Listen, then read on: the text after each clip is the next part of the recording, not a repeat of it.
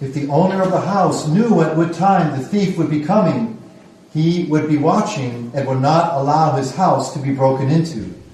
You therefore be ready, because at the hour you least expect, the Son of Man will come. These words of today's gospel on this feast of St. Bruno remind us of spiritual vigilance. What are a couple of practical ways that we can be spiritually watchful? Our patron saint, St. Francis de Sales, speaks often about morning prayer. Morning prayer, in that from the get go of the day, we take some time, first of all, to thank God for the opportunity of this new day, of this fresh start. But then we look forward over the coming day. Kind of like a driver in the car looks forward out the windshield to see all the obstacles, uh, the exit, uh, the other cars, the construction barrels, all the other things that are coming up on the way. So at the beginning of the day, we look forward to that coming day. We see the circumstances, the situations, we foresee uh, what people we will meet with that day, and we get spiritually prepared about how we're going to meet those circumstances. What are we going to say to this or to that person? We have foresight. Foresight, which St. Thomas Aquinas reminds us, is the most important part of the virtue of prudence, foresight. So we take just a minute or two in the morning at the get go of the day in the presence of God to look over the coming day, to be prepared.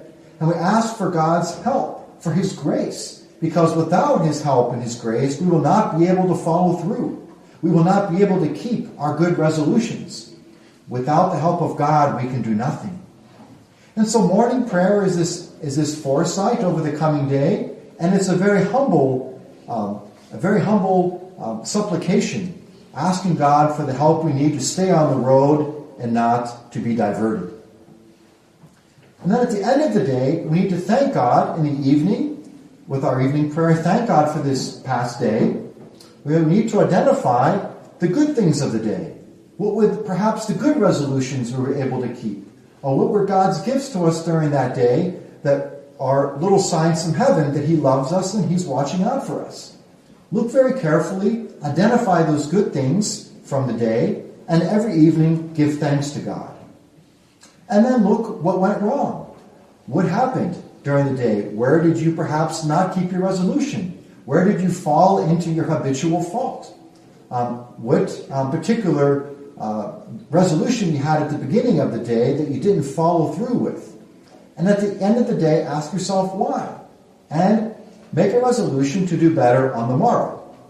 But you need to do both. You need to have morning prayer and evening prayer to be spiritually vigilant. If we only do morning prayer, we never do evening prayer, or vice versa, we are sure at some way to fall asleep into spiritual mediocrity. We need to have fundamentally, to be spiritually vigilant, an attitude of expectation expectation. Those are the final words of the Creed. We pray every Sunday.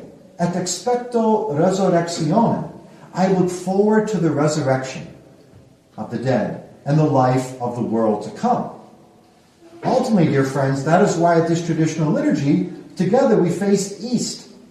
We face east at Mass like those who are in darkness are looking forward to the rising sun in the morning. And so we face east because we are looking forward, not to, uh, we don't want to sleep in the mediocrity of the night. We don't want to act as if this earth is our home, because it is not.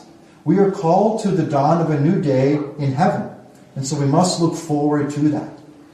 And so let us not be content with spiritual mediocrity. Let us not fall into lukewarmness. But let us have an attitude of hunger for heaven. We must hunger for that wedding feast like Jesus tells us in today's gospel. We must constantly be thinking, what will heaven be like? What will it be like to see um, the angels and the saints? What will it be like to see our loved ones who have gone before us? What will it be like to look at God face to face for all eternity? To embrace our dear Blessed Mother who loves us so very much? We must be hungry for heaven. We must look beyond the passing trials and the difficulties, on the passing mirages and trinkets of this life we must look forward with expectation to the life of the world to come. And if we have that hunger for heaven, then we will be motivated to be spiritually vigilant. We will take time every morning and every and every evening to keep our head um, in the game, to be focused on how we can please God each and every day in, in every circumstance and in every encounter of that day. So, dear friends, let us ask Mary and St. Bruno, whom we invoke during this Mass, for all the help we need to have that expectation for the life of the world to come, so that we can be vigilant each and every day, we can be pleasing to God, and we can one day receive that heavenly crown and that place at the heavenly wedding feast, which is destined for each and every one of us. This we ask through Christ our Lord. Amen. In the name of the Father, and of the Son, and of the Holy Ghost. Amen.